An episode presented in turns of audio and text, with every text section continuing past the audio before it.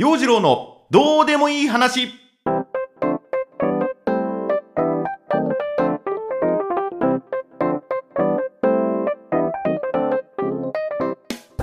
今週もスタートです。陽次郎のどうでもいい話。お熱ございます。陽次郎です。今日はね午前中健康診断に行ってきました、まあ、身長を測って体重を測ってレントゲン心電図取ってね血抜き取られてね。はいそれからバリウムも飲んできました。なのでね午後からずっとお腹が痛いんです。ずっとゲップが出てるんです。そこぐっとこらえながらお届けしてまいります。健康診断ね前回やったのが去年の1月なので1年以上健康診断をサボってました。なんとかようやく重い腰を上げて予約してね受けに行ってきました。えー、身長が1センチほど低くなってましたで体重は標準体重に戻ってましたけど、まあ、気持ち的にはもう12キロ8月までには落としておきたかったなっていう感じかな。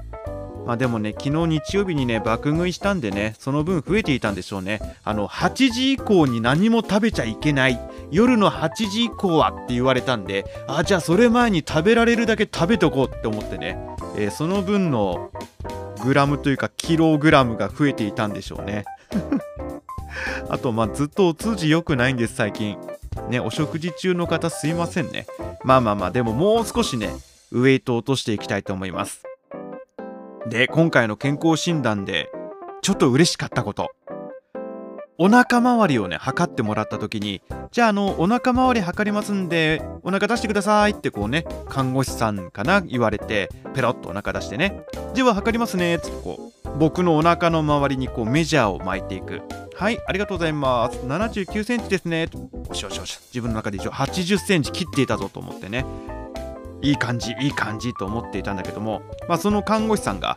えっと、ちょ、ちょっと待っていいですか？お名前もう一度確認してもいいですか？っていうもんだから、まあ、はいはい、あの、洋次郎ですと。自分の名前を告げた。ね、あ、はい、洋次郎さんですよね。あのー、すいません、もう一回測っていいですかね？ああ、もう何回でも測ってくださいと。で、もう一回測ってもらって、変わらず79センチ。そこで看護師さんが一言。あー、痩せましたね前回と比べてだいぶお腹周りが小さくなっていたんで、あの別の人かと思っちゃいました。ニヤニヤ。ニヤニヤニヤニヤ。ほらほら2月から頑張ってきた成果がこうやって数字に出てきたじゃないかと。嬉しいな。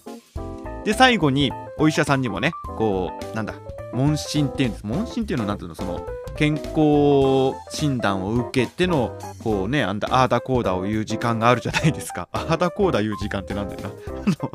まあこう今回の検査のね数値を見てあーだこうだ言ってくれる時間があってあの BMI の値もいいですねと。体重もいいですねと。この体重頑張ってキープしてくださいねと。まあほぼほぼいいことを言われていたんでまああとはね便と血液と心電図とっていうちょっとねその液体系のところ。自分のこう中から出てくるものがどういうこうね悪い数値が出てくるのかいい数値なのかっていうのは気になるところなんですが一応そういった身長体重お腹周りといったねこの目に見えて数値ですぐ出てくるようなものは良かったっていうふうなことでね上機嫌なんだけどもまあ自分元来太りやすい体質なんでねえー、まあこのまま頑張って太らないようにこれからも注意していきたいと思います。陽次郎のどうでもいい話。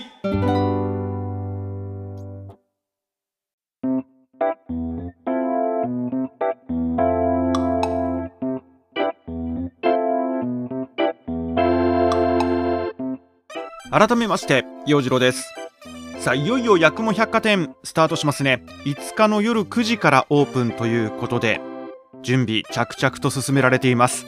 あの私のラジオは八雲百貨店内でいつも面白い話をしているとクレナと千早のお二人に紹介していただいたのでええー、ハードル上がってるなおい。ラジオも頑張っていきたいと思います。まあ、私あの参加者なのでね事前に館内を見て回ることができたのですが、まあ、今回八雲百貨店オープンから1周年ということでかなり力が入っています。まあ一点物の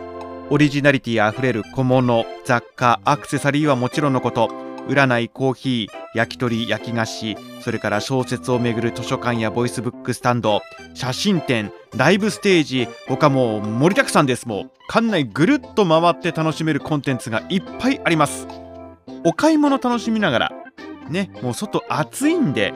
コーヒー片手にせんべい食べながらね読書や写真の鑑賞なんてのもこの八雲百貨店ならではの楽しみ方だと思います。ぜひ、えー、8月5日の夜9時からのオープンこうご期待。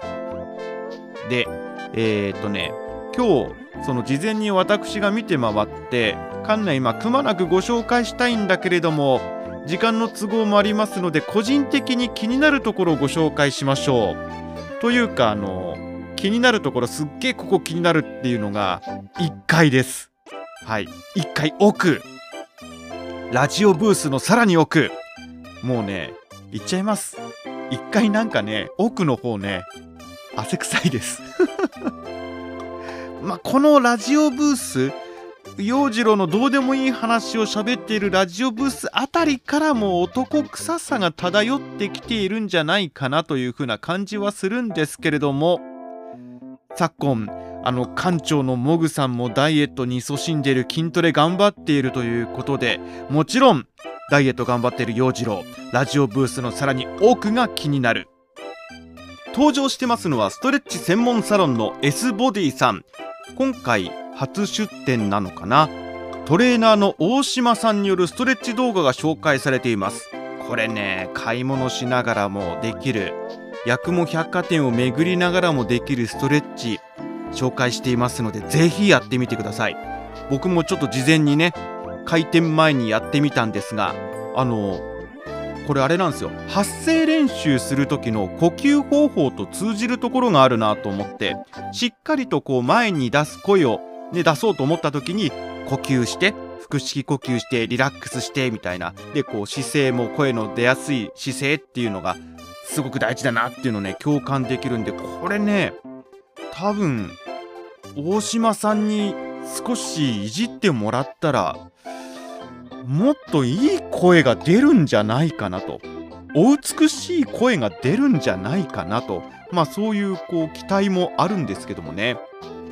でね百貨店であのストレッチしている写真も掲載されているんですが結構ねこれストレッチ効きそうな感じ。あの S ボディさんのストレッチを受けながらポッドキャスト喋ってみたらどうかなって一瞬頭をよぎったんだけどもね。面白そうだなと一瞬思ったんだけど。以前僕ラジオ番組で洋次郎さんお疲れでしょうから体をほぐしてあげましょうという番組企画があって実際にあの整体師の方マッサージ師の方にスタジオに来てもらってマッサージを受けるっていうコーナーをやったんです。はい朝の番組でね。で朝から僕の断末魔の叫びが公共の電波を通して新潟県内に響き渡るというね。痛い痛い痛い痛い痛い痛い痛い痛い痛い痛い痛いっていうのがね。こういう叫び声が、えー、あなたの運転しているお車のカーステレオのスピーカーから聞こえてくる。いいの？朝からそんな声を流すなっていうクレームが来てもおかしくない感じだったんだけども。でねあの痛いの基本的に痛いの多分体いろいろ参ってるから。あの基本的にこう整体師の方とかマッサージ師の方にこう足裏足つぼを押されていると痛い痛いって言うんだけども時折ちょっとね気持ちよかったりもするんだよね。だから痛い痛い痛い痛い痛い痛い痛い。あ痛いっていう。なんかこう吐息混じりの喘ぎ声。おっさんの喘ぎ声。これは朝から聞きたくないだろう。絶対クレーム来てたと思うねあの時の企画ねあのコーナーね。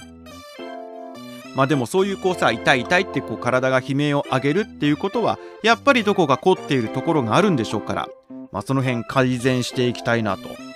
ストレッチ動画ぜひ皆さんもチェックしてみてください。そしてさらに奥に行くと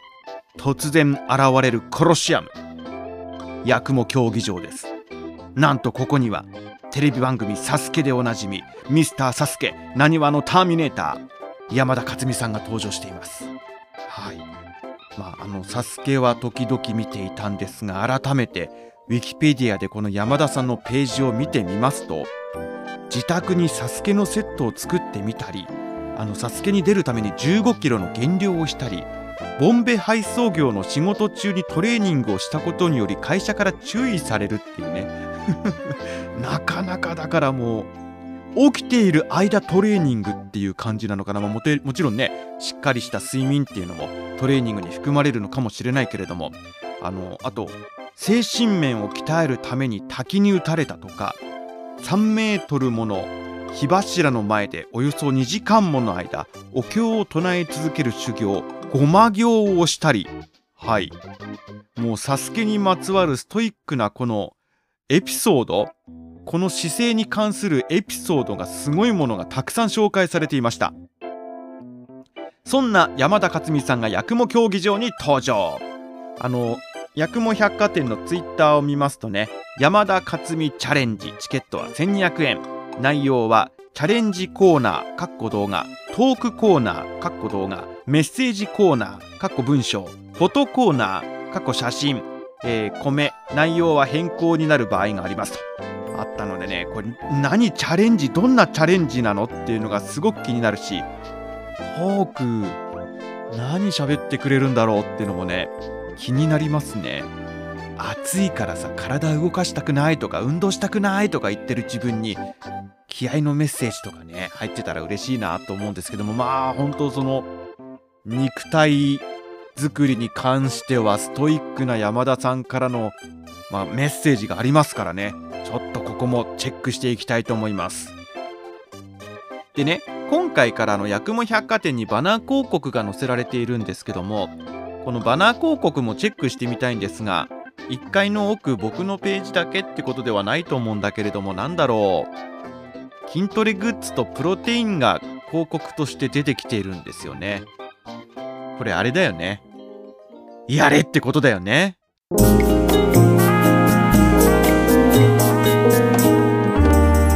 陽次郎のどうでもいい話。お届けしてまいりました。陽次郎のどうでもいい話。ご愛聴ありがとうございますえー、私の八雲百貨店からの放送は8月9日が月曜日なので8月9日にアップします。まあ、もし余力があればちょっと早めにアップしたいかな。八雲百貨店もね、8月10日で終わり ?8 月10日で終わってしまうので、ちょっとできればその前に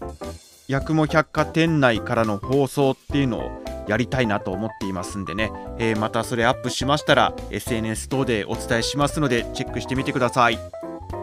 恒例の新潟縦断ウルトラクイズもねまあ今何も考えてないんだけれどもお届けできたらと思います。そして新潟ショートストーリープロジェクトも第1弾締め切りましてたくさんのご応募ありがとうございます。八雲百貨店内に実行委員長の私がいくつか作品をピックアップしてご紹介しています。もうほんとね素敵な作品が多くてどの作品を紹介しようかっていうのはいろいろ悩んでいたんですがまあ百貨店内の展示ブースのスペースの都合もあるんで絞らせてもらいましたけども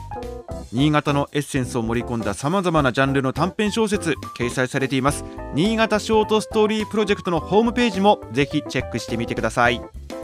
で、えー、プロジェクト第1弾書籍化に向けての作品募集は7月で締め切りましたけれども8月に入ってもねまだまだ作品は募集しています。まあ投稿いただいた作品ホームページに掲載しますしまた集まった作品をいろいろと音声化していこうと